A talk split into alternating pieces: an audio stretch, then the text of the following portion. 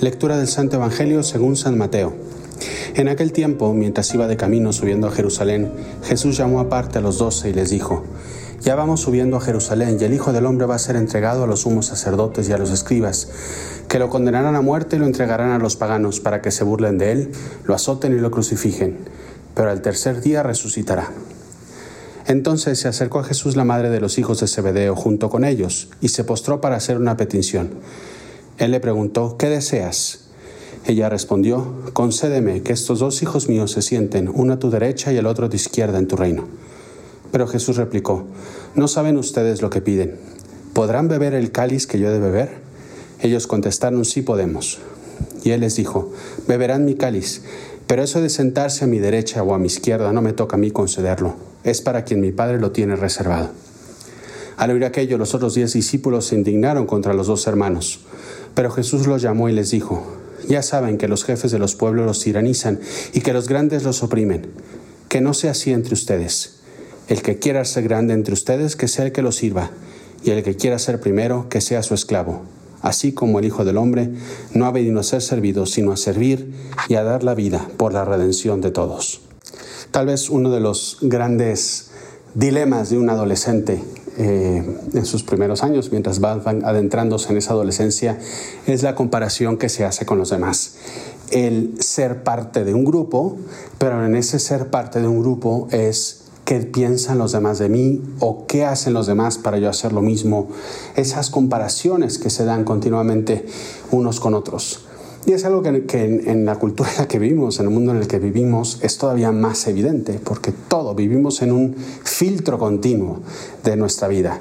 Todo tenemos que meterlo en un filtro para aparentar muchas veces ser alguien que nos hemos o ocultar situaciones que, que están presentes en nuestra vida, pero que no queremos que los demás se enteren.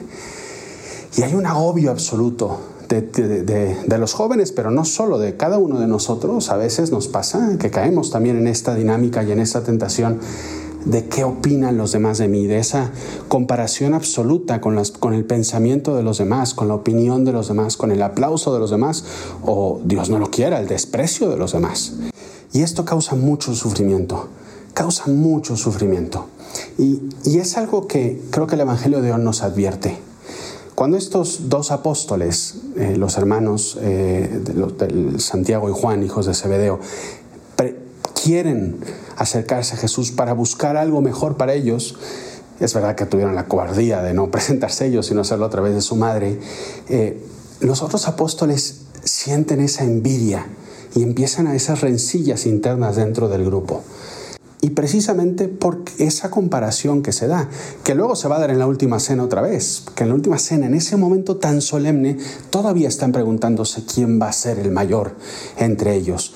Y eso dolía tanto al corazón de Cristo, tanto. ¿Cuántas veces nosotros obramos así? En vez de ser personas íntegras, que la única comparación que buscamos hacernos es entre cuál es, qué es lo que Dios piensa de mí y qué es lo que mi conciencia y yo debo de hacer, estamos continuamente comparándonos con el vecino, con lo que hacen los demás. Y de verdad, miren, normalmente estas cosas suelen desencadenar, uno, tristeza en el corazón. Porque cuando siempre estás comparándote, nunca va a ser suficiente, siempre vas a querer algo más, porque siempre va a haber algo nuevo en las demás personas. Y eso deja un vacío profundo en el corazón del ser humano. Profundo, porque si el otro se viste mejor que yo y voy y busco el mismo vestido o la misma, eh, los mismos tenis que la otra persona está usando, luego va a haber otro que va a encontrar un vestido nuevo o unos tenis mejores que continuamente esta sociedad consumista en el que vivimos va a producir. Y continuamente vamos a estar buscando más y mejor y continuamente comparación una y otra vez siempre deja un vacío en el corazón, porque nuestro corazón no está hecho para eso. Esta comparación con los demás también lleva como otro, otra consecuencia el, egoísmo profundo, el, el yo buscar ser el centro de mi sistema solar de tal manera que los demás se vuelven en amenaza. Entonces, en vez de estar abierto para qué puedo hacer por los demás, cómo puedo ayudar a los demás, los demás se vuelven en mi enemigo porque siempre son adversarios, empezando por mi familia, ¿eh? porque muchas veces esta dinámica también se mete dentro del ámbito familiar, en el que la esposa hace algo por el esposo, no lo hace porque la otra lo hizo y tú no, o porque entre los hijos o los hijos con los papás. Y es una dinámica que, que, que daña continuamente porque yo soy el centro. Y repito, es bueno muchas veces, ¿eh? de verdad, también buscar nuestro propio bien. Pero cuando ese buscar nuestro propio bien se vuelve en un absoluto, se vuelve en la única prioridad indiscutible de nuestra vida, híjole, nos volvimos insoportables para nosotros mismos y para los demás. Y entonces las relaciones interpersonales se vuelven un infierno, se vuelven un infierno porque el otro no es más que un adversario. Y la última consecuencia de todo eso es que Dios deja de desaparecer de nuestra vida desaparece continuamente, porque en vez de estar Él mirándonos a nosotros para buscar crear esa imagen con la cual nos creó, que es la imagen de su amor, la imagen de su corazón, que siempre nos va buscando hacer alguien más y alguien mejor, entonces Dios se vuelve uno o en un juez que continuamente está juzgándonos también nuestra forma de ser, o alguien que tarde o temprano nos va a defraudar. Porque como yo no estoy contento porque siempre busco compararme con los demás, entonces Dios me falla, Dios me falla porque ¿por qué no me da esta oportunidad a mí que le dio a los demás?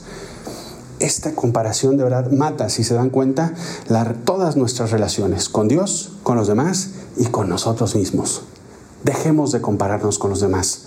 Busquemos ser personas auténticas. Yo, ¿quién soy yo? ¿Quién debo de ser de cara a Dios y de cara a mi conciencia? Cuanto menos nos comparemos a los demás, seremos más felices, tendremos más paz en el corazón y así podremos ser mejores nosotros, podemos ayudar mejor a los demás y tendremos una relación mucho más profunda con ese Dios que en esta cuaresma y como en todas las épocas del año quiere tener una relación profunda contigo.